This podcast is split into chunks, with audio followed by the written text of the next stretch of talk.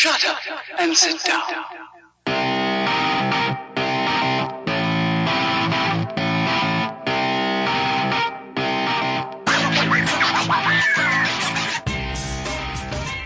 Hello and welcome back to Elite Rugby Banter. It's a podcast about rugby. It's in the title. Joining me, as always, is Alex in Cape Town. How are you?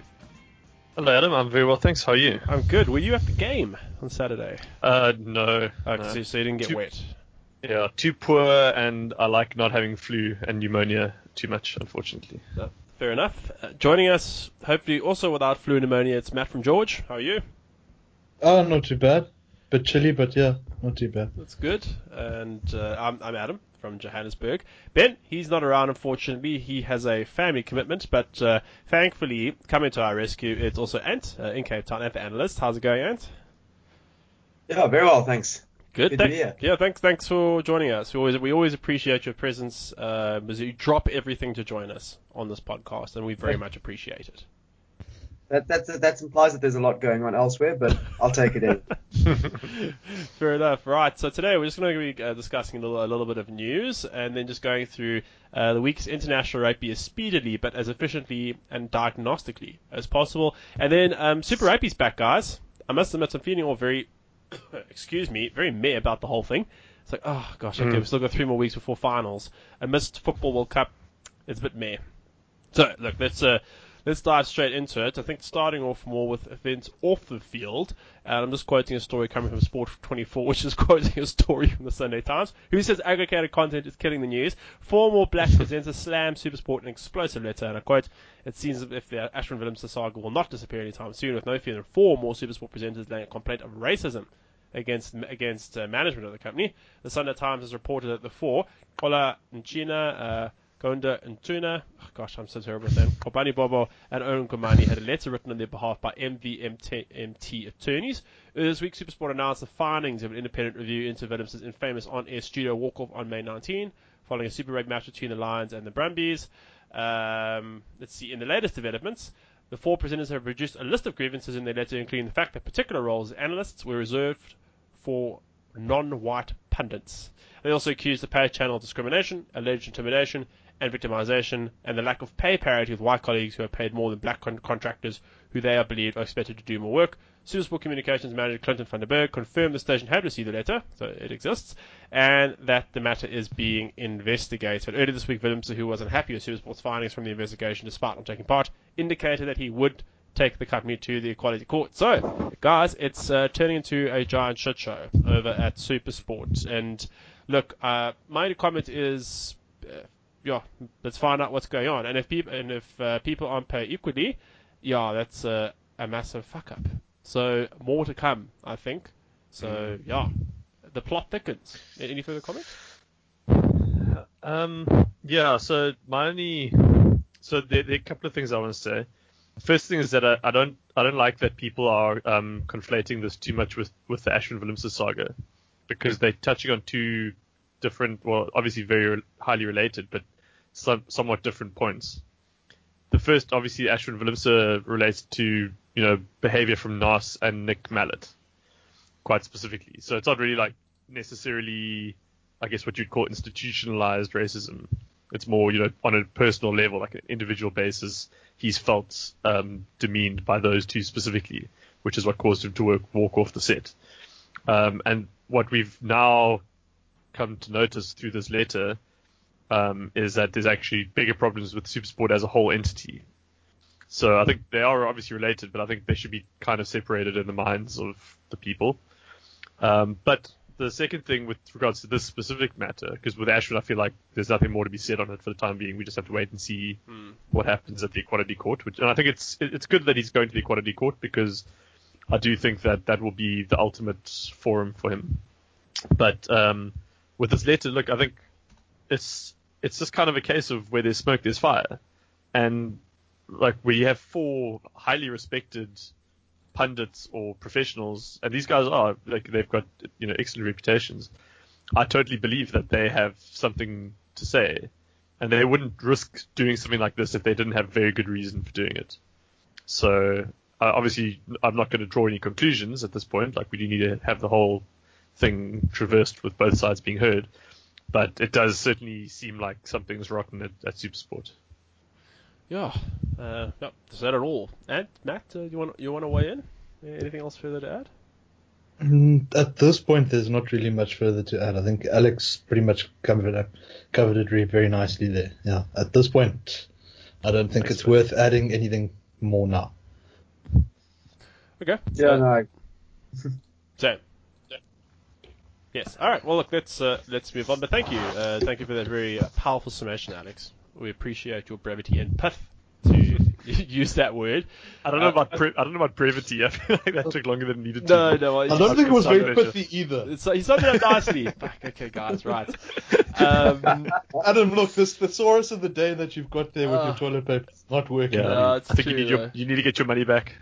I'll, I'll work on it, but someone else who who uh, might need to get his money back uh, for the looming Super Rugby games is Israel Folau. He's facing a disciplinary hearing uh, this week after being cited for a ninth minute incident in Ireland's 2016 win. I'm just reading from Sport 24. One of three times Folau competed against Peter O'Mahony, poor guy, in the air at kickoff. The incident was not detected by the on-field match officials and was not reviewed by the TMO. Folau was sin-binned for the third instance after the Irish skipper landed heavily in the 31st minute and was ruled out for the remainder of the match with concussion. Citing commissioner will uh, review footage of the match and decided that while Villar's sin-binned incident did not warrant further action, the second kickoff incident that was not picked up by the match referees was worthy of a hearing. I think the biggest impact here, guys, is maybe the Waratahs' chances on Super Rugby. To say that he is the Waratahs' best player is kind of saying the sky is blue. So uh, I, I didn't. I I wasn't able to watch the game, so hopefully you guys can illuminate me. But yeah, uh, might be a span in the works for the Waratahs if Folau gets suspended.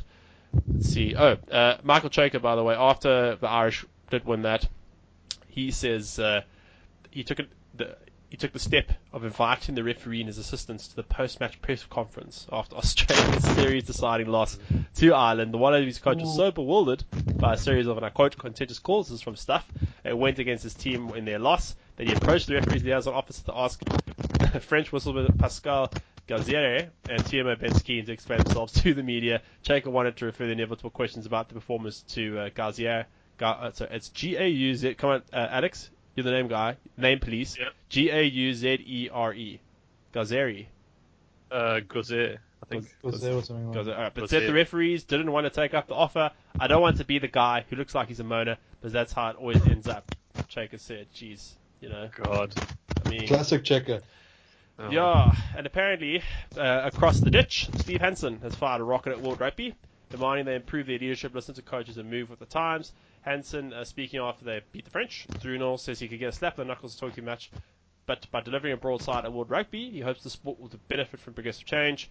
He says it has got to the point where we have got to do something because it's starting to affect the game, and he is actually more referring to controversial decisions by officials. Uh, I think like the one French try in the third test, I did see that highlight. That was ridiculous, and the French generally being screwed across the entire series. Uh, and as Hansen says, we haven't really changed the way we ref. We're still doing it the way we used to. We're saying there is one guy controlling the game all the time, and he is not, because the TMO last night in Dunedin had a lot to say in it. So uh, I wasn't quite sure. But yeah, uh, more refereeing frustration. So I imagine we'll discuss that. Mm. You're going to say, Matt? Okay. You were like, oh, No, well, I'm just thinking. I'm just thinking now. uh, If it's maybe it's maybe worth going into the New Zealand game now as well while we bitch about the ref, but because Hansen Ha- Hansen's saying yeah the TMO had an influence or whatever, that where the ref obstructed um what's his face that young that little McKenzie. Mc, not Mc, no he didn't obstruct Well, yeah, he- McKenzie he we, we ran McKenzie. Oh, so Saren, sorry, yeah, he, he French did a. James he did a James Lowe for McKenzie yeah. um the I'm TMO waiting- actually I'm waiting for the news that the Chiefs have signed that uh, the ref Lacey to be the new left winger. it's coming, it's coming. Because yeah, I mean, the, it goes. uh, Hansen's comment goes completely in the face of that because the TMO tried his best, you know, you know, say, hey, have a look at that, and the ref stood his ground, and the ref said, no, I'm of the opinion that nothing happened there, and Yeah. the ref stood his ground, and the ref ignored the TMO, and that flies in the face of what Hansen's saying. Yeah.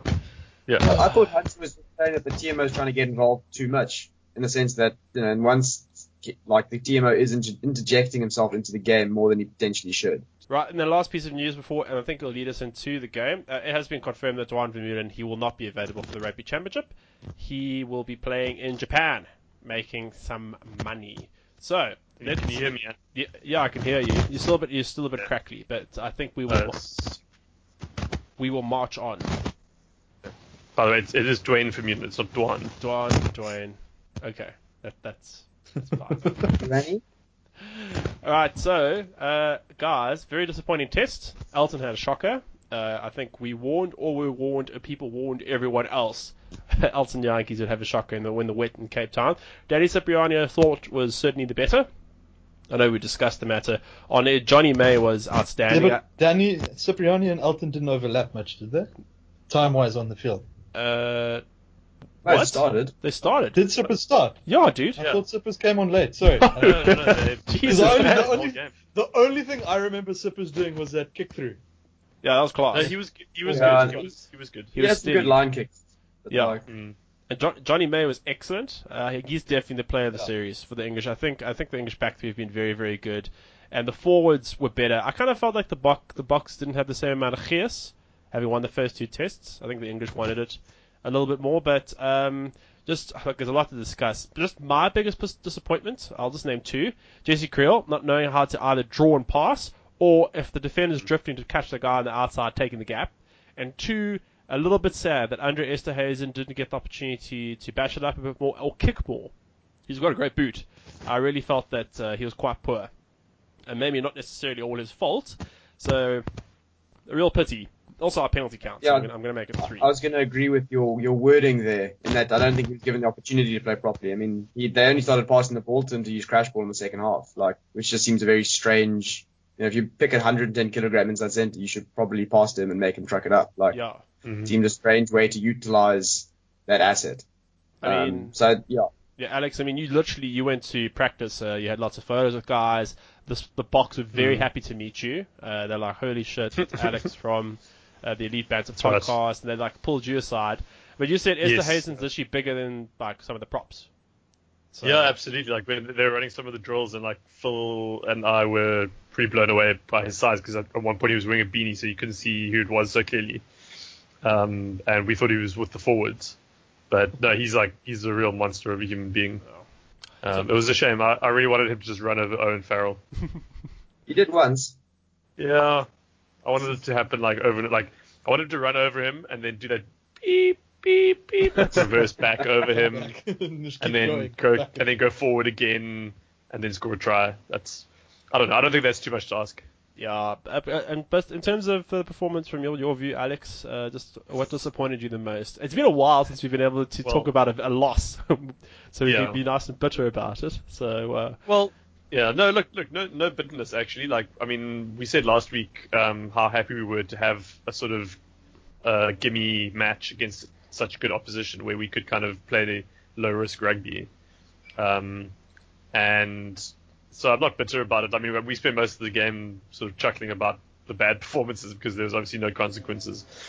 The biggest disappointment um, is going to be I'm, going to cheat and say two guys. Um, the halfback combination, Faf and Elton, I think were very disappointing for me because obviously the conditions weren't lending themselves to their skill set. But the whole reason why Rassie picked them, or at least part of the reason, was to see if they can step up and perform in, in those sorts of conditions because you never know what you're going to be faced with if you're playing the All Blacks in Auckland, for example. Um, and yeah, like Elton, I wouldn't even say he disappointed. We all knew he was going to be bad um, in those conditions or whatever. Like I think that was the, the likely outcome. But Faf, like Faf, kind of fell apart a bit, didn't he? Like he he just kind of went back to where he was two or three years ago. Uh, the last time he played for the Boks, he didn't seem to have the same kind of control on his box kicking. His um his passing was a bit more loopy. There was still like those. He, d- he still does those one or two amazing things in the game that you just can't expect any other scrum-half to do. Like when he drove Nathan Hughes backwards from the back of that scrum. That was That was probably one of my mo- yeah. That was one of my moments of the was- match. Yeah. It was good. Eh? That and Gelant bounce. oh, Yes. jeez. Um, But yeah, so that that disappointed me. Uh, Matt, just, just from your end, um, Well, where do you think the No, Boks think- can, can be better? I think our next test is against England uh, at the end of your Yeah, tour uh, test- against Twic- uh, Twickenham. I think I think some regional club and some club in SA needs to sacrifice their water bill and just wet the field completely. That we can spend the Boks can spend three weeks practicing on a muddy field because I think yeah it, we were beaten by the weather mostly, and, and then that. sort of- I mean, if we had better conditions, it would be interesting to see. But yeah, you've got to learn to play in the shit conditions as well. But yeah, as you said as well, the forward dominance that we were enjoying so much for the first two weeks just wasn't there. And it's not like that's changed much. There weren't that many new forwards there either this week. So that it would have been a vastly different case. Um, Chiliboy Ralepelle, I found his performance quite meh. Um, didn't really, didn't really. Uh, and it's, a, it's a sort of game where you really need your, your front five to take the game by the scruff of the neck. Uh, I mean, Chiliboy didn't he didn't play better or worse than we expected. I mean, I think we all know he's He was he's like average. fourth in the queue. yeah, he's bang average. He's fourth in the queue for the Bok jersey at hooker. So, I mean, what were we expecting from fourth choice hooker? Fuck, if you were expecting a first choice game, then I think you're wearing a bit of rose tinted glasses. So, I mean, I think you've got to expect. Yeah, he sorry, performed sorry. when he- Yes. Yeah, I think Sorry. our lineouts weren't too bad. I think we only lost at one or two actually. Yeah, I just think Rassie maybe missed a trick, um, not giving Bongi another start. The guy's barely had any rugby, and he was really getting into his work. And also, um, Alex, I know that you you're a massive fan of Schalk Brits, uh, as am I. Mm. Uh, was there uh, maybe was there any value to him coming on apart from like, uh, you know, No sentiment, that sentimentality. Like there was nothing. maybe in Especially camp? Newlands. In camp, I could totally see value for sure uh, in Yeah. terms of his experience, that sort of thing. But yeah, I, I don't know. It was a little bit of a strange one. Um, and uh, War- Warrick Gelant sets up a try and then gives away two very dumb penalties. I don't know. I found that very, very frustrating. After I think he went in at the side, like literally at the side. It couldn't have been more side on than than he if he. Had I think he was actually coming from the English side, to be honest. Actually, that's all right. Yeah. Yeah, and then um, it was he was it was miles in front of Faf when he took a kick, as well. So Yeah. uh, but, and this was when he was moved to wing, out of interest after Villy came on. And you just notice how how happy Villy was, just like oh cool, another catch. Yeah, I, I, I'd imagine Gelant would have learned from the experience. Yeah, I mean, I think that, and that just ties into the whole thing of what they were trying to get out of the game. They were trying to test guys in these conditions, and Gelant stood up and said, "I can catch 50 high balls in the wet," whereas Elton couldn't catch a pass from Faf in the wet.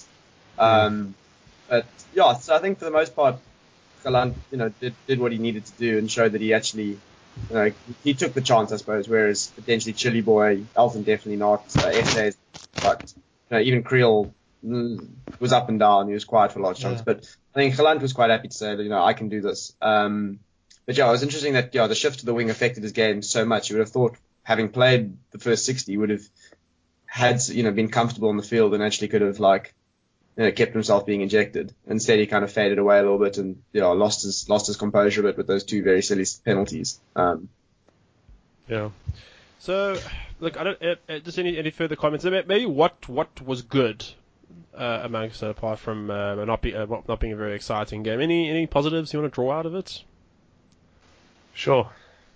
I haven't even thought about it from that perspective. Um, I think for me the biggest positive is that you know it'll keep these relatively young guys grounded a little bit. Yeah. Like you know everyone kind of knew the American test was a throwaway, so no one too got too banged up about that loss. But you know this this squad was riding such a high after those first two come from behind, you know super special occasions and stuff, and they. It, it's good in a way that they now actually realize, wait, hold on, it sucks to lose in a Boks jersey, and like that is an opportunity if you don't pitch up. Which, you know, in, in my opinion, I think that was kind of the, the feeling going into the game is that like they saw it was rainy and there was going to be crap conditions, and they were like, you know, this is England's conditions, and I, I have a feeling. I mean, I certainly as a spectator was kind of like, well, you know, that's the game. Um, before the kickoff even, and potentially that that fed into the players' minds a little bit, and they just it, it didn't feel like they pitched up quite the same way yesterday as they had in previous games. So hopefully they take this loss and the pain of the loss and be like, you know what, we're not going to not pitch up again. That's not okay. Yeah, Yeah. So, something that uh, I enjoyed is just the impact that Steven Kitshoff again came off the bench. Uh, Matt, but my, my worry is that he becomes this bench specialist, that his impact was so awesome off the bench that people don't really see his function as a starter, perhaps. I- I- that's a bit of an extreme suggestion, but uh, yeah, that, that's my only concern. But he is so effective against uh, a The problem is, uh, you What- know, what do you how do you get, how do you, how does he jump the queue past Beast? Is essentially what we're looking at. he doesn't. Yeah, exactly. So, so he's he's so what he's going to do is basically accept that he that until Beast says, okay, I've had enough playing rugby, that Kitshoff realizes that he's going to he's going to be number 17 for the rest of the rest of his career until Beast steps down or something happens, God forbid. But yeah, um, I don't to be honest, I think that's the worst thing though. I think No, everyone's very appreciative of the impact that he makes. You know, no, No, one's no, that's the thing. like, been- I'm really not- enjoying not what a, I'm. a second string player. Everyone he knows that he's there to come on and change the game. You know, so if you view that substitute role as in a positive way as opposed to a negative way, it, it's not actually a bad thing. Like I can't remember who it was, but there's I've seen interviews with a couple of, of guys that are, I suppose, more traditional bench players, and they've said, you know, they view their impact. I think it was actually Roscoe Speckman in the sevens, you know, who mm-hmm. could be starting ahead of a couple of guys when Senatla was injured. And he was like, you know what, I don't. My role is to come on in the second half and win the game for the team. Yeah. And so if you if you view your role in that, it, you don't you might not get upset by it necessarily. No, definitely. I mean, yeah, there's definitely there's definite merit interviewing, but uh, like I was saying, there's there's no real clear path for him to get to the one the a consistent one jersey. Um, but yeah, he, I mean, he came on. I still think that first scrum of theirs where they penalised us was actually sort of went the wrong way, and it was I- actually a I good shove from. Yeah, I I thought got- he was going completely straight. I, He was going it's because yeah, England sort of held. They knew they were smart. They held back of it. So he sort of yeah. But anyway, um, all credit. I just want to while we while I'm busy talking about that, Joe Marler had an excellent game, and yeah, I'm sorry about. I'm sorry to on on on an essay podcast hype up the English, but yeah, Oh, good. Joe Marler Joe Marler did had an excellent game, and yeah, it's a pity that Yeah. he didn't. Can I that he wasn't. jump on that? Yeah, go for it. Because I thought that um, as as good as Jonny May was, and he's un- undeniably was good. I think he was quite easily the best English player of the series. I actually thought that the best, I thought the man of the match should have gone to um, Chris Robshaw, which is obviously uh, an unexpected emotion to feel, because I think he's complete and utter dog shit. But um, he was really good. I thought he was really Yeah, good he did a Like, lot he of was work really yesterday. effective in the turnovers. And we were joking when we were watching. We were joking about how the rain had brought everyone down to his level, and he could finally kind of make a bit of an impact. but but no, seriously, like Robshaw was good. I thought he he, he Marler was good as well, like he said, and I think he made the most of the opportunity with Michael Vunipola out. Um, Itoje, I thought didn't play that well. Launchbury was really good. I thought Launchbury made a big difference for the English. And their discipline Um, was and- just so much better as well. Well, that's the thing. That's a good. Yeah, thank you for bringing that up, Adam, because I think that really is where the game was won and lost. Yeah, 14 6, I think, yeah? Yeah. Yeah, in terms of penalties. and, yeah. And but there was ridiculous because like pretty much every other stat, I think up until maybe the last 50, 20 minutes where we, we really did fall apart a bit. Like territory 50-50, possession 50-50, even things like knock-ons 50-50, set pieces were pretty even, meters kicked, like you know, so many of the metrics were almost dead even across the board. And the only thing that was separating us at that point was that Elton had missed his kicks on goal and Farrell had taken his and gotten them. Um, we also didn't take all our, all our kickable penalties, but you know, so at that, at that point, I still f- actually felt, oh, you know, I still think we can win because our bench is stronger and they'll come on at the end, and then we'll just tip those metrics in our favour, and a couple of tries will overcome Farrell's kicking contributions. Of course, it didn't go that way, but um, yeah, as you say, like the penalty count just kept mounting and mounting and mounting, and that really is what screwed us in the end. Yeah, look, I think that's. Uh, this is any final comment, guys. We can maybe move on to uh, the injustice. That was the France France New Zealand game. Uh, not not much too much of an injustice. I think New Zealand did deserve to win, but um, yeah, I just want to go just go to that one try. Uh, I, don't, I can't remember what the score was, but if you hadn't seen it, It was 14 all. sorry. It was 12 That- or 14 all at the time. Yeah, it was 14 all at the time. Oh, time okay, okay. So it was a key moment again. It, this keeps this honestly keeps happening to uh, France. I think the re- I think the refereeing in their series has been absolutely shoddy. Uh, I don't want to use the word disgraceful like the, some of the British managers say, but Ah, uh, cheats, yeah, cheats, yeah, cheats. But uh, ultimately, I can't remember who took the gap. Uh, it was McKenzie who took the Yeah. gap. But uh, the one French player, I think it was the French nine, was impeded. Literally, the, re- the referee was standing in front of him, chest to chest. Mm. The guy could not get to McKenzie, so they put it back. The referee moved with him. Yeah, with yeah, him. he, Yeah, he pushed into him. Yeah. yeah, I guess Yeah, the referee. referee I'm not saying it's the referee's fault. He's just trying to get the right position. But then the referee goes to the TMO. He has a look at it, and the referee, and the TMO. Well, as I think you mentioned earlier, Matt, the, the TMO kind of just said, "Are you sure about that?" or something along that line. And I know the referee said, "No, I'm fine with that." And it was an absolutely ludicrous call. Uh, I must say, it's uh, so when Steve Hansen's busy blasting World Rugby, I completely agree. Because the red card ruined that match. There was the yellow card ruined the ruined the previous match when the All Blacks piled on I think 14 points or something of that nature. The French, uh, I, I feel, I think the All Blacks would have won the series 3 0 anyway, but they've been royally screwed as well. I think the spectators and TV audience have also been robbed of a competitive fixture. So I mean, McKenzie, fantastic. Arani, fantastic. I see Jackson Hemopo. He got his debut. Uh, he's had a very strong Super Rugby season. Naholo got on there, and I mean, just All Blacks depth is amazing. Blah blah blah. But overall, the, the series has left a bit of a bitter taste in my mouth. I'm not going to remember the rugby. I'm just going to remember the, the shitty decisions. Yeah. Maybe Exactly. disagree. I'm, I'm, Yeah. I'm curious, actually. I reckon if France had played us or Australia, they most probably would have come away with at least one win. Yeah, maybe. Because they, I mean, they Mm. they looked good even in even this weekend. I mean, I saw the game. They looked good up until the last sort of 30 to 20 minutes where they sort of I don't I don't know what changed, but then all of a sudden New Zealand did their New Zealand things and just ran through like three or four tries. Yeah. Well, I mean, the French did better in the Six Nations than England did, and you know, so and we had two very close games against England and then lost one. So Yeah. if the French had come, yeah, it might have been a very, very different series than if they had come down last year. Yeah. Yeah, Maybe we but- got very lucky. if it Went England, uh, we went France, England, not England, France. I mean, playing Mhm. them both. yeah, deafening, Maybe. deafening silence. Uh, any any further No, points? so I, I just I'm No. finding it hard to to talk about this. I like I just I'm, I'm quite bored with with the France New Zealand series. Yeah, I. I really have nothing further to Mhm. add. I mean, uh, New Zealand did what they were expected to do. They used it as a run-off for some of their depth, smashed them, and that's it. So, I don't know. Any, any further comments from that? no. No. All right. Move Oh, right. So then, who who watched the Australia Ireland game? Unfortunately, was not able to. But Ireland claiming a was it a historic a historic series victory? In, think in, so. In, in Australia. Uh, I so, know. so who's who who actually watched the game? I caught snippets of it. Uh, Yeah, I watched quite a lot of it. So Uh, uh, well, what what did the Irish base their victory on? Um, sure, it's a good question. Um, From Yeah, if, that I for the cheap the cheap answer the cheap answer based on what the commentary team said. Ireland Ireland won based on inconsistent refing. Uh, yeah, okay, so let's talk about that. Because, well, okay, let's talk about the, the, the last decision first.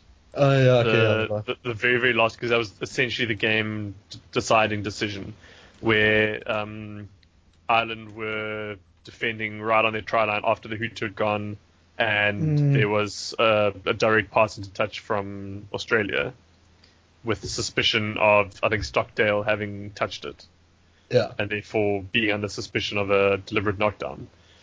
So this, I think, is because I wanted to bring this up earlier, but I, I restrained myself for this moment.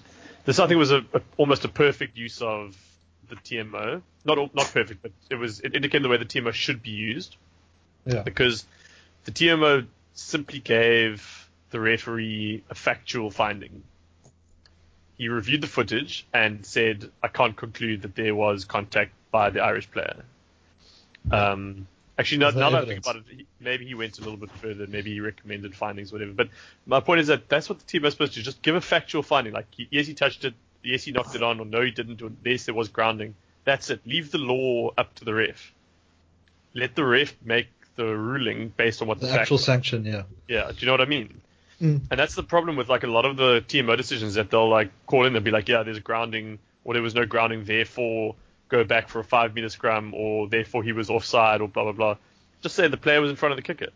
The ref has to do the rest. Do you know what I mean? Mm. So, and also, yeah, so in this case, in this particular instance, there did not seem to be any contact from the Irish player. So That ball lot went of straight. There was no yeah, sort of the so ball would have changed. Cheika, Cheika can suck all he wants in the post-match conference, but there's absolutely nothing to it. Yeah. Do do you guys think that Ireland are the second best team in the world? And your view, the analyst. Sorry, that- that'd be it'd be better. I if- mean- it'd be better if we had a soundboard, but yeah. what would the soundboard be for? Uh, I don't know. We'd have beep bop beep bop. No, you Beep, Ben- boop, Ben's robot noises. yeah. I, I mean, I think probably yes, given they've got probably the most tactical team in the sense that they can control games the best. Does that mean that they will have the same kind of dominance as the All Blacks ever would? I don't think so, because I think many more teams can go and you know can click and get a couple of tries past them, whereas the All Blacks will always score their you know five or six tries. Um, but I don't think they are significantly fa- like that far ahead of the chasing pack. Um, as say, the, you know, the All Blacks are ahead of everyone else generally. Yeah. I think that I think that uh, that's fair. There, I think they're the second, best team in the world. Yeah. Sorry, jeez, I don't know why that was so hard for me to say. well, look, I can, I can, I can claim just a little bit of insight. patriotism. Just seeing from for what little bit of see, uh, like I've watched of Ireland over the last year, they remind me a lot of Jake White's uh, 2004 to 2007 Boks that uh, took us to World Cup glory. They just they pounce on opposition mistakes. Uh, defensively, very strong. Uh, they've got a good kicker, uh, controlling fly half at 10 and Sexton, who, uh, in fairness to Sexton, I think he's a little bit better than Butch James. The Butch was heat in 2007, and I think we can agree. But they, and tactically, they're very smart, strong forward pack. Uh, I think very, I wouldn't say their backline is all black like, but they are finishers. Uh, they, you know, create opportunities, and so I don't know. I just they remind me a lot of that. But the only thing is, if your defense is having a bad day, then they will collapse. I think I very much think the game is based mostly around the defense. Uh, hopefully, I'm not doing them a disservice. Um, if, if that makes any sense. Mm. Well, I think that's not a Yeah, yeah. sounds- You, you've had worse comparisons, Adam. That's true. They also have like Im- immense try scoring props. Uh, it's, it's Ty Furlong, right? true. Did I get that right? Yeah. Furlong. Um, Uh, I'd actually have no idea how to pronounce that one. You're gonna have to ask Chris on, on the group. Yeah. Um, what was I going to say? Adam, which, which which of their players is most DDA like? I mean, this is your specialty right here. what for Ireland? For, for Ireland? Yeah. Um, well, I know Aki didn't really play much in the series, so that's a bit of a cheat. I'm gonna go for Bundee Aki. That, yeah. that- Okay. Bun- Oh, Bundee. because he just uh, a a power runner. I'd imagine he's got better hands than DDA. Most people have better hands than, than DDA. You did. But So is Bundee Aki now officially DDA three? no, no. Okay. Um, that, No, I was- no, he's I- just DDA didn't- like. I asked didn't make DDA that like. comparison myself. Um, Okay. It's only when I make the comparison, you know, do I attach the fabled label okay. of DDA uh, repro- re, uh, reproductive T, if that, if that makes any sense. I think we need to move on from this. yeah, sorry, I, I think yeah, we're getting It's going my new down to- favorite segment every week. Every week. Yeah, I'll just ask you for- DDA corner. Who's the new Yeah, DDA? wh- which who's who, this week's most DDA like player? Jesus. Adam, you don't need to go to a big, strong ball carrier as well. Someone who's given the worst kick can also deserve the DDA No, mantle. dude, I I just got like a the wor- the worst, the poor, the poorest choice of a grabber kick through is also. I just got the fla- flashback from, from Ireland. I I just want to quick a quick mention to Marika Koroibete, the world's most overrated wing. Surely he'd be better served being a flank. You know, with all the hustle and bustle. Is it too late for him to reappropriate to flank though? Does he have the work ethic for that? I think he does. No, he's been on the wing for how long? So I mean, he's obviously his ethics, But his work I ethic don't is know, low. He's just not Look, quick. I- I, I feel like I need to to stand up for Marika Koroibete this week because I actually think his try was really good.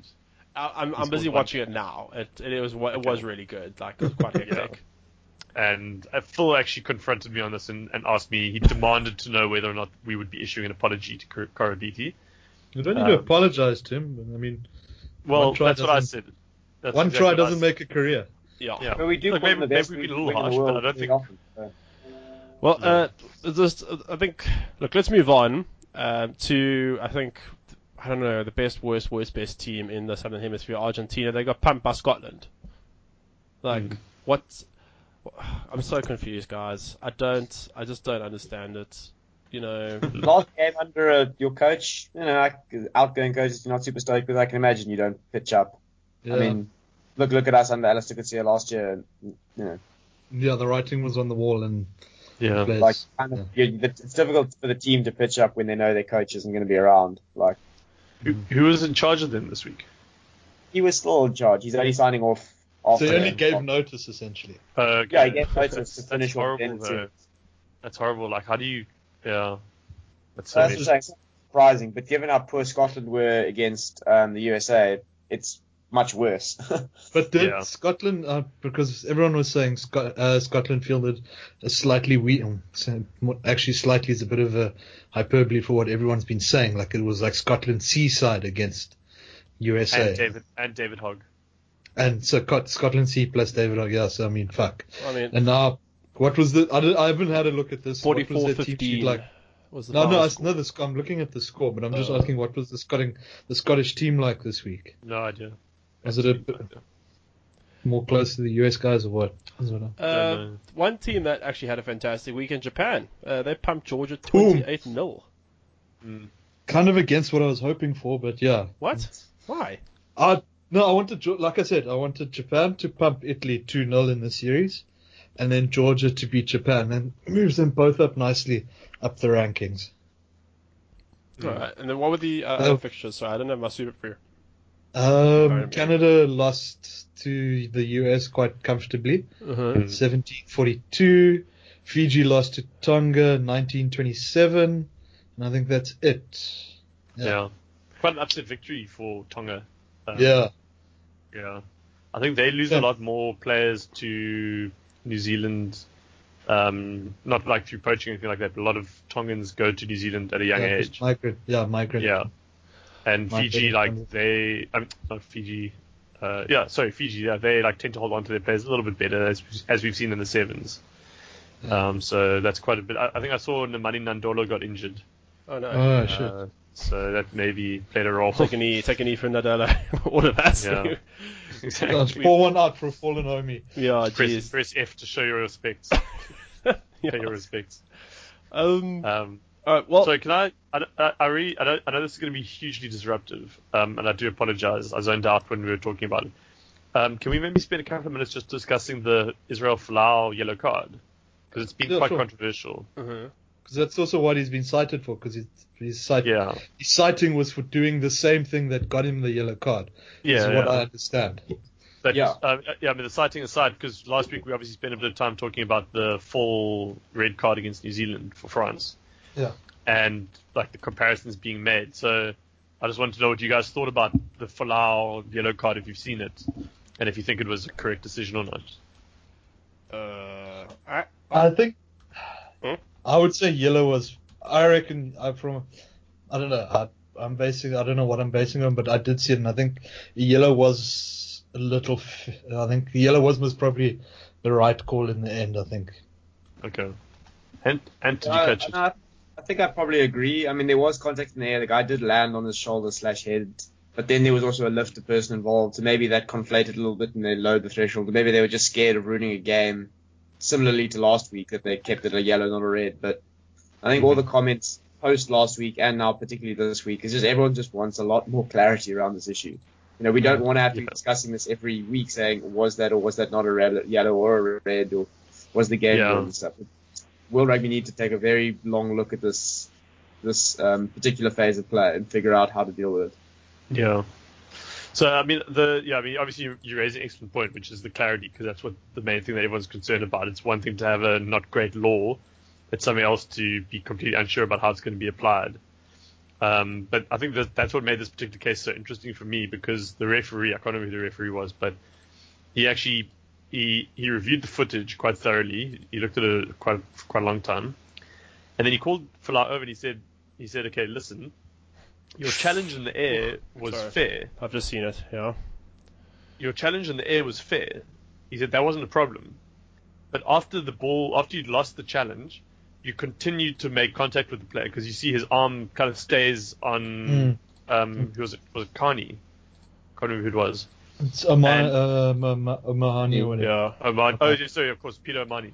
And and like after he lost out on the ball, you can see he's even looking at the ball, which has gone past them both. So his eyes are on the ball, no longer in his area, and he still exerts not considerable, but exerts force of some kind on uh, on Mahony in the air and drags him down over the top of CJ Stander, who's lifting him. Now, a lot of people have said CJ Stander is actually to blame because he's the single lifter that created such a sort of weak foundation for the jumper, and that any Classic contact, CJ. Yeah, any and any contact in the air was always going to have this outcome. So therefore, how can you penalise or yellow card for, uh, Folau? But the ref was pretty clear with him. You know, you can jump, and even if he hadn't, even if he'd still tipped uh, Mahony over like that, it would have been fine. That's what the ref was saying. I don't know if it's true, but because he continued to make contact and he didn't have to, once the ball was gone, that's what was yellow carded. So I think that actually this particular decision actually gives a lot of clarity into the distinction Mm. between what isn't isn't a fair contest in the air, Uh, unlike last week's decision, which was very crude. Having having now seen it, it's totally yellow. Uh, just pretty much sums up what you said. Totally yellow. It was, it was- dude, it was absolutely. Not- not to get Only too a ref technical. use that description. Oh, what? What? Hashtag, the ref just throws up the hashtag fingers. Ha- Hashtag yellow. Dude, it was Totes my goats. it was totally yellow. Uh, Yeah. Just you go short, to the TMO like, listen, I'm I'm seeing contact in the air. Yeah, it, totes. it looked totes, like totes it, contact. it looked Totes. like he pushed him down into the ground. He tried sending him Yeah. to a subterranean level. So I is- don't yeah, know why he's shaking his head uh, in, in particular. I think it's a yellow. Um, so yeah, Vlama, Yeah. shut up. Per- Personally speaking, Yeah. I think it, it was. It and, was definitely, and Cheika can shut up with him. yeah, So, I just want to, I just want to say, Folau, um, uh, that, that Folau now had to spend ten minutes in the sin bin. Do you think that's what he calls his battle as well?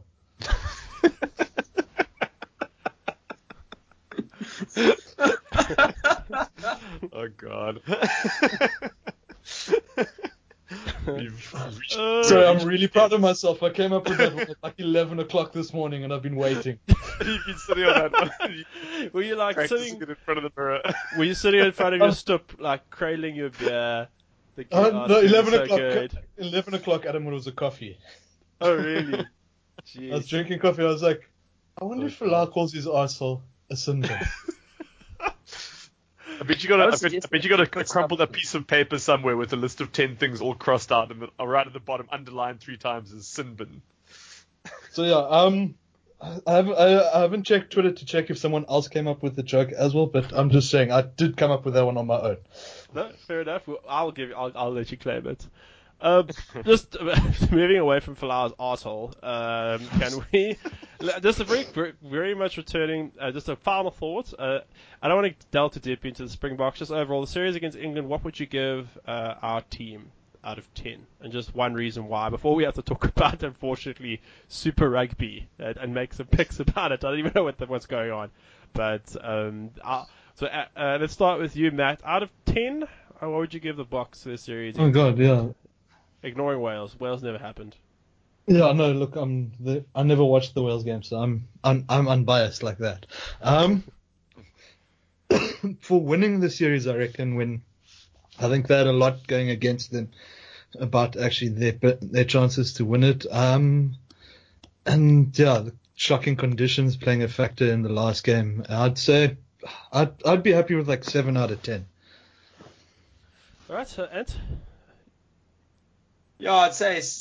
Uh, I mean, I'd be closer to go up till eight, but then take off half a mark or a mark for the, the poor effort in Cape Town, basically. But yeah, similar reasons that you know we were a squad that were assembled last minute. No one knew each other, playing against a team that's been together for, I mean, basically since the start of Lancaster's days. So you know, to pitch up and, and beat them in the first two games in the way that we did was was pretty was pretty cool to see. Um, but yeah, so I, I would say start off at an eight, an eight, but then drop them down to also probably about a seven in the end. And I mean, sorry, Alex. Um, six point six recurring. the Devils score. Oh God, Yeah. won Um, Well, they won why. two out of three. I'll tell you what. Uh, not just because of that. Seven seven point five for the first two games, because we started off poorly but then recovered. So seven point five for those games each, and then five out of ten for yesterday. So Yeah. twenty out of twenty out of thirty. Uh, I'd, I was I would have expected Ant to come up with a more numbery style answer, but uh, that's Sorry. fine. I was gonna. I was just. What is go- it? It's a C, it's a C plus. I'll give you. I'll give him the C Uh, plus. is no, no, no, no. We're not doing that. I'll, I'm, I'm gonna give. I'm gonna. I'll just say uh, seven. Young team, blooded a lot of oaks. Uh, we're looking awesome from a transformation perspective, which uh, is is important. I don't think that I don't think we, we should ignore that. And more importantly, people Sure. are stepping up. And this might sound like a very generalized comment. I, I kind of believe the fact Siya has been made captain has caused a bit of a sea change in, in terms of attitudes in South Africa. I think it's a very positive thing. and we're widening the fan base and showing that rugby is more inclusive. So I'm just very glad that Rassie's tackled that thing head on, and we've done well. Uh, apart from that awful, awful, awful third test in Cape Town, it, One, it- it you was know what's really nice? Of, you know, one one positive from that loss in Cape Town is that it's tempered the Rassifori a, a bit now, at least. Yeah, I think people Mm. are having a bit more uh, circumspection. Oh god, but speaking of circumspection, guys, uh, Super Rugby. I mean, you know, I'm just gonna call it. you remember I'm just Super gonna say it now. The, I was gonna say it now. That both Friday games legitimately don't like the, look like they're going to be worth much to watch. Yeah, because I think Mm. the first game's Reds. Well, guys, I, I, look, I know, I think this will likely be the last season that we have Super Rugby uh, broken up like this because 2019 it's going to run as one, and then 2020 they're going Mm. to they're going to negotiate a new deal. So, Ah, the new deal. is it raining? Is it raining in Cape Town, bro? Uh, not at the moment, no. Or are No, you what, cooking, yeah, yeah, it, it sounds like a thunderstorm, or Yeah, not or- a thunderstorm, but yeah, or you're a heavy downpour. cooking, or is that the microwave with your uh, Woolies meal? No, nothing. How do you? How dare you? Woolies meal on a Sunday. I've been cooking all afternoon. Adam. Who cooks a Sunday dinner? You cook Sunday Oh, lunch. Jesus, and, And you do That's nothing for and dinner. cook use us of Sunday Sunday afternoon time. yeah, I'm Anyway. eating leftovers. Um, but Um, anyway, no, I've got, I've got a I've got a chicken stock going on the stove for um ah, you see, I for, knew it. for risotto late, later in the week, and I've got a mac and Oh, cheese clever. that's come out the oven. But no, you can't hear either of those because they've I can't hear them. So I don't know what you're hearing. Maybe my microphone's messed up. Oh, it's Sorry. fine. It sounds like the sea more to me, so It might just be traffic. Uh, it could be. Uh, could be. But yeah, That's also um, weird. I must admit, I wish, I kind of wish Super Rugby wasn't back. In a sense, I don't know. I feel completely underwhelmed by the whole thing. To be frank. I just want to get it over and done with. Yeah. Yeah, it's been a fucking long season. 13 Yeah. weeks up until this. All right. Well, look, then, guys. Do we do we More. just, do we Alright. do we just want to push into our predictions um, for Let's- Super yeah, Rugby? let's- Yes. Yeah, Crack them up. yeah, it's, it's I've got the coin. I've got the coin. Yeah, it's just um, it's an unfortunate task that needs to be done. Starting off in Auckland, Eden Park, Friday game. Hey, Friday it works. Friday at work is Friday morning at work is becoming uh, again interesting. I don't know about that. Yay. Uh, um, so Well, Ant doesn't have to play Monopoly now Friday morning. it's Blues. It's the Blues. Exactly. It's the Blues versus the Reds. I mean, I'm just Ah, gonna the colour derby. Yeah, I'm gonna I'm gonna pick the Blues by seven. I, they have to win one eventually, surely, at home. That's the only reason Hmm. I have. I'm not going to go against you on that.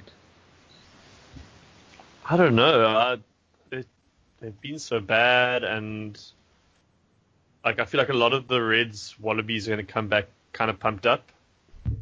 Um, How many Wallabies have they got, though? Um, few. Tanya Tupou, Izack Rodda, um, Yep. Lukhan Tui. Isn't Tree Uh, hurt? Is he hurt? I thought he was okay. Oh, he might be okay. Um, No. Caleb, are you not thinking of Caleb Timu? Timu, Maybe. yeah, that's it. Yeah. Um, I don't know. Uh, I hope Samu Timu. Kerevi. I hope Timu isn't hurt. Um, okay. I, I don't know.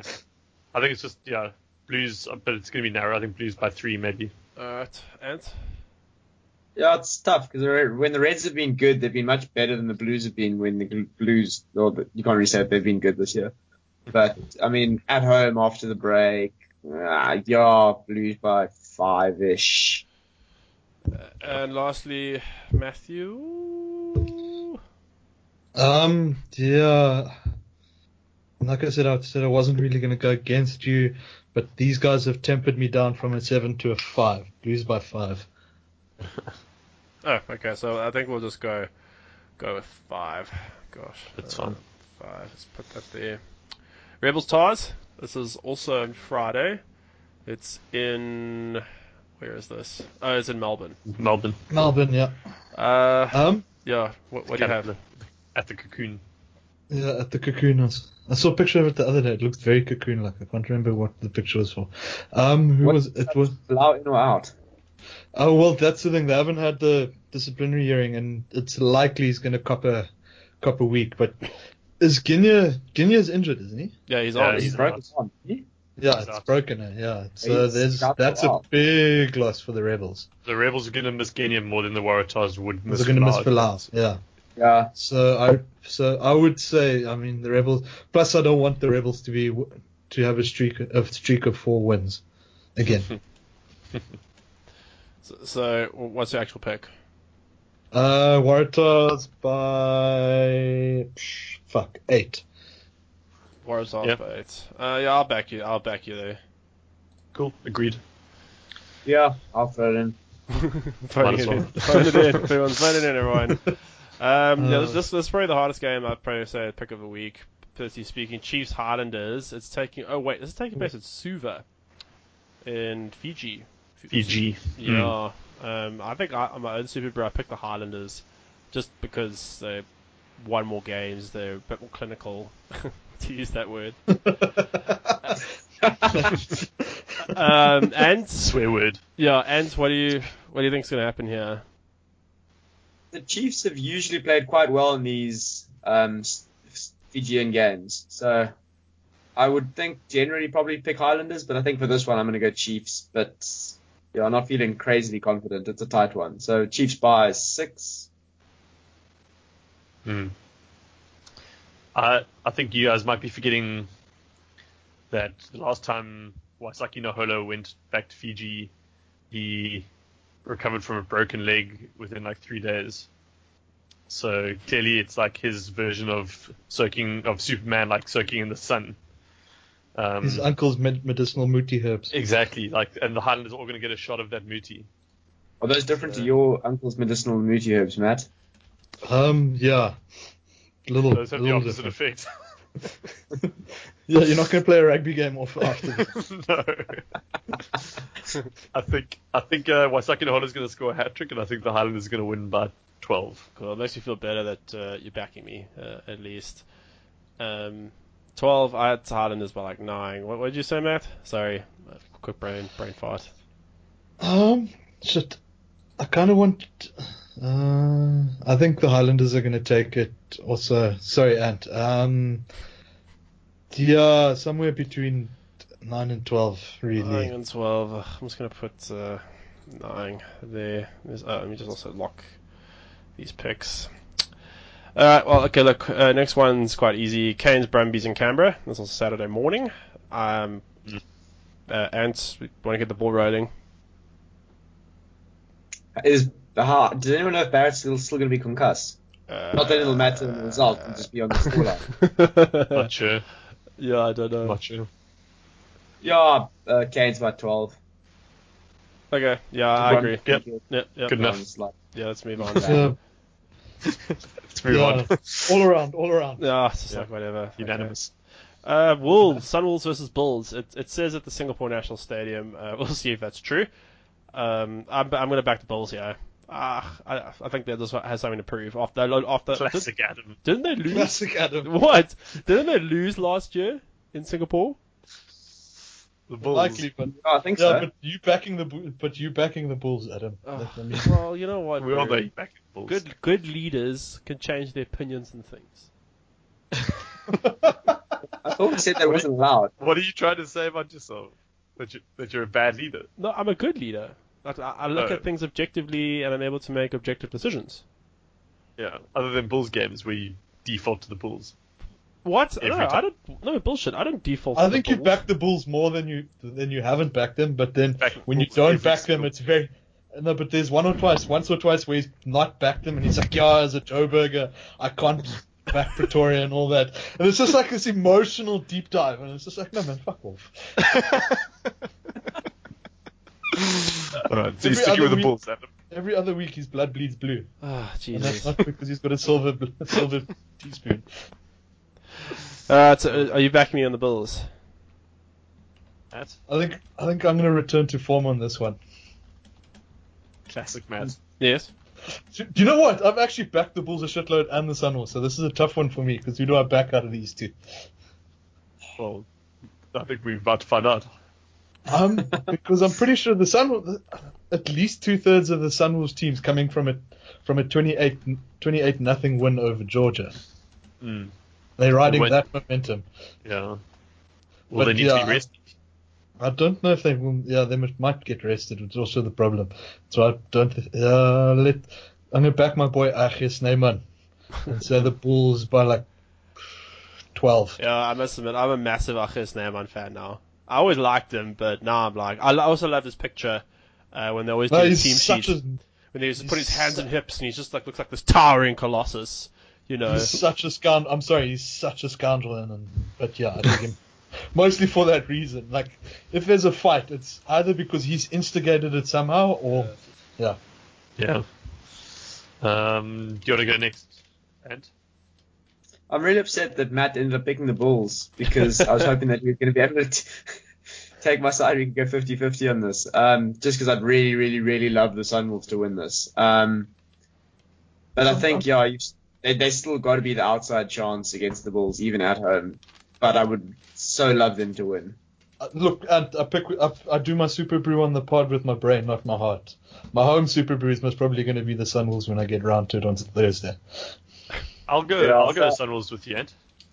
Ooh, Okay, Alex, you're happy, happy to split that with me. We can do that. Yeah, Oh, I'll, I'll go there. I'll What go there this? with you. What is this revolution shit here? I'm enjoying. Time for the coin, guys. Time yeah, for the coin. time for the coin. Bring out the coin. Bring out the coin. Okay, so what is it? Adam, home side's normally the B, right? Uh, yes. For Bitcoin, yes. Yes. Okay, so good news. Sunwolves, Oh, Okay, huge. Huge Big call by cryptocurrency. Huge call Uh, by cryptocurrency. ben, if you're listening to this, I did everything I could to stop this madness, but um, fucking ants just mails it in here. This reckons he's just gonna call. I blame you, ants. Disruptive. I, and you know what? I appreciate your disruptive tendencies, and I apologize for not actually taking that role myself. And tendencies. for shoulders. God, and I trusted you, ants. Are we going Sunwolves by five? Ant's never getting invited back. And and, This analyst changed to anarchist very soon. and the anarchist. and the anarchist, that's brilliant. And Uh, so I'm making, I'm making an anarchist. Uh, Anakin Skywalker, anarchist. God damn it. Anakin, what? Wait, so who actually picked I don't. Wolves? Andrews could say I feel like that name is doubly cursed now. Uh, uh, so Alex and Ant, uh, I blame you. Alright, fine. It's fine. Uh, right, moving to South Africa, we have the Sharks versus the Lions.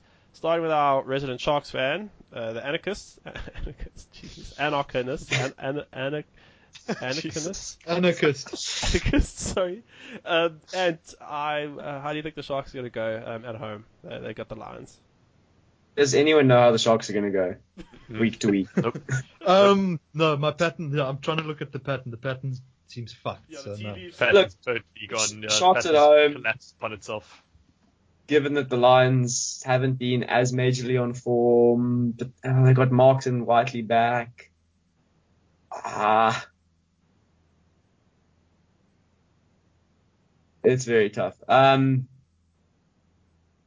the Sharks had more Springboks, so maybe maybe they'll have more to prove coming out of the camp. You know, Estays will feel like maybe he's got something to prove, and Dan du Preez feels bleak that he was not on the bench instead of not share.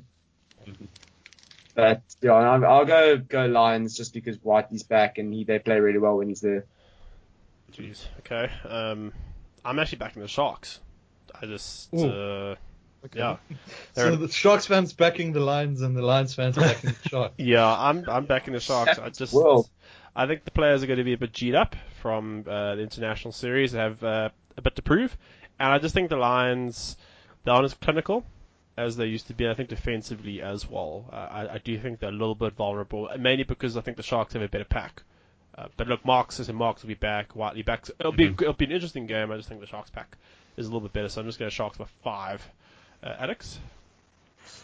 Um, gosh, you guys have pretty much nailed down the analysis. I'm, I'm just trying to figure out how to how to, how it balances out. Um, I've you know you know I know what Ben would say. Back your Ben would say back your boys. Back your Um, and Boys, Malcolm fine. Marx Malcolm Marx is my boy. Malcolm Marx is back. He had a run up today for the Super Sport in the Super Sport Challenge, but I didn't actually watch it. But I'm assuming he made it through okay. Um, so I'm going to go Lions by three. Okay. So uh, one, two, and then uh, it's down to Matt. The final vote. Um, I always want to say I think Don't don't just be difficult and try and make up for for your last pick. No, no, no, no, no, no, no. I'd have gone with the Sharks if Ant had gone for the Sharks. You know, I'd given him the, the support there. But I think I'm, I'm now freed up to be my own man because I don't have to now support Ant because he's gone for. the, He did me a solid, so I don't need to do him a solid just yet. Um, next time, and, na- Ant, if you need a, if you need a backup for a Sharks pick, I'll be I'll there next time. I'll keep it in my pocket. Keep it in your pocket. Um, yeah, I reckon it's gonna be a tough one. I think the Lions most probably are going to, as Alex says, by like three they'll come out, not by far. Mhm. It'll be a tough one. So wait, who'd you choose? Lions by three. Sorry. Oh, so it's 3 1. Hey, I got a shot at I told you so, Ireland. We, we shall find out. So I'm going to pick the lines by, uh, you said 3 5? Is 5 okay with everyone? Yeah, yeah, sure. But that sounds more likely because if you make it by three, then it relies on the, a Jantjies penalty to win it, and I just wouldn't back into that. Actually, true. yeah.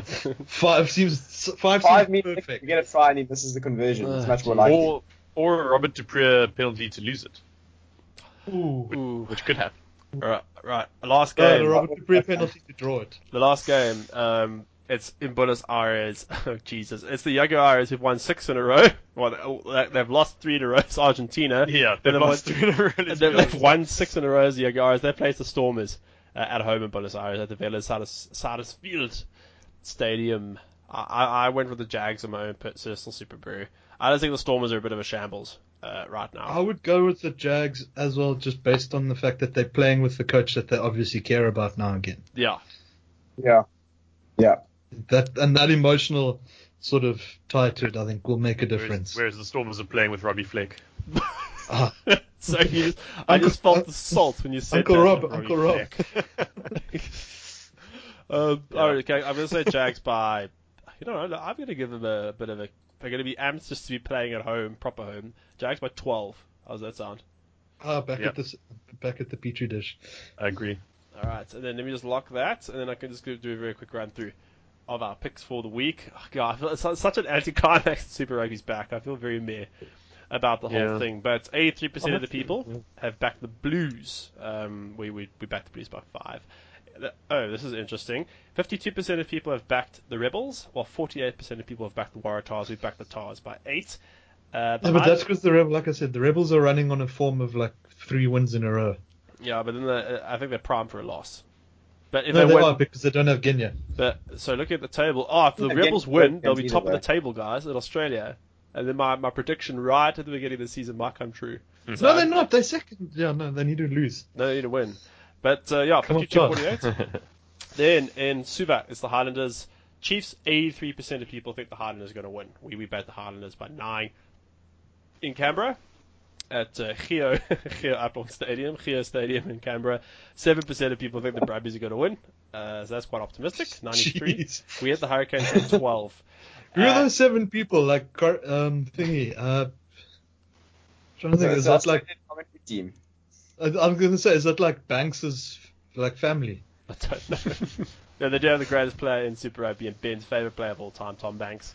So we will see.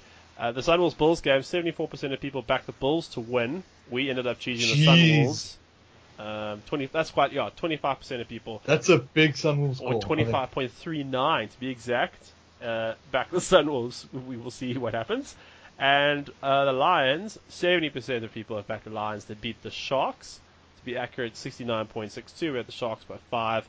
And lastly, Jesus, no one has any hope in the Stormers. It's 86% Jags, 14% Stormers. So uh, we've got the majority pick for most of these, apart from the uh, Waratahs Rebels game. And maybe, maybe they'll shift during the week. Um, yeah, Wait, fan- did, did, fan- did Matt did Matt pick the Sharks? No, I picked the Lions. Lions. So it's three one. I picked the Sharks. So I'm But what did what did we pick on the on the on Superbru? Lions. Oh, okay. Sorry, I thought I thought you said Sharks by five. Oh, sorry, no, no, the Lions by Okay. five. It- It's Okay, not like cool. early in the Sorry. season. And My uh, bad, my bad. yeah, that, that, that's going to wrap it up. I think for this edition of Elite Rugby Band. So we will be back. The fantasy uh, it returns. So we will be back with a fantasy episode this week. Not quite sure when. I think Monday or Tuesday. We'll, we'll talk to the powers that be. Uh, and uh, thank you very much uh, just for filling in. We appreciate appreciate your time. Apart from uh, throwing rolling a bit of a dice in our Superbru picks. Yeah. Uh, No. Al- Always a pleasure to, to stick my head in. So thanks for having me. No, no. Well, thank you, thank you for joining us, uh, Alex. Uh, I hope you enjoy your meal, and I apologize for Thank you. insulting your cooking. It's okay, you're forgiven. But thank you for having me. Pleasure. And I'll see you next week. Yeah, uh, for the main one, and then naturally Matt, um, who clearly sits on absolute zingers for hours on end to drop them on the show. Zinger Matt, thanks, uh, thanks for thanks for being here. No worries. Uh, okay, that's it. No worries.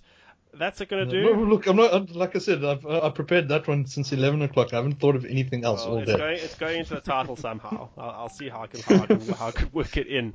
Um, yes, if you So have been listening, thank you very much uh, for listening to Elite Rugby Banter. We will be back on Sunday uh, for our, uh, I guess, our next review episode. We're going to be writing our Super picks into it. I think it makes it a little bit more efficient uh, since we cover a lot of the same ground. And there will be fantasy. A couple more weeks left to go, ladies and gentlemen, in the fantasy rugby tournament. Uh, I don't know why I said that accent, but if you have been listening, thanks very much for joining us. love the Bulls. Yeah, thanks for joining us. Uh, we will be back. Uh, cheers.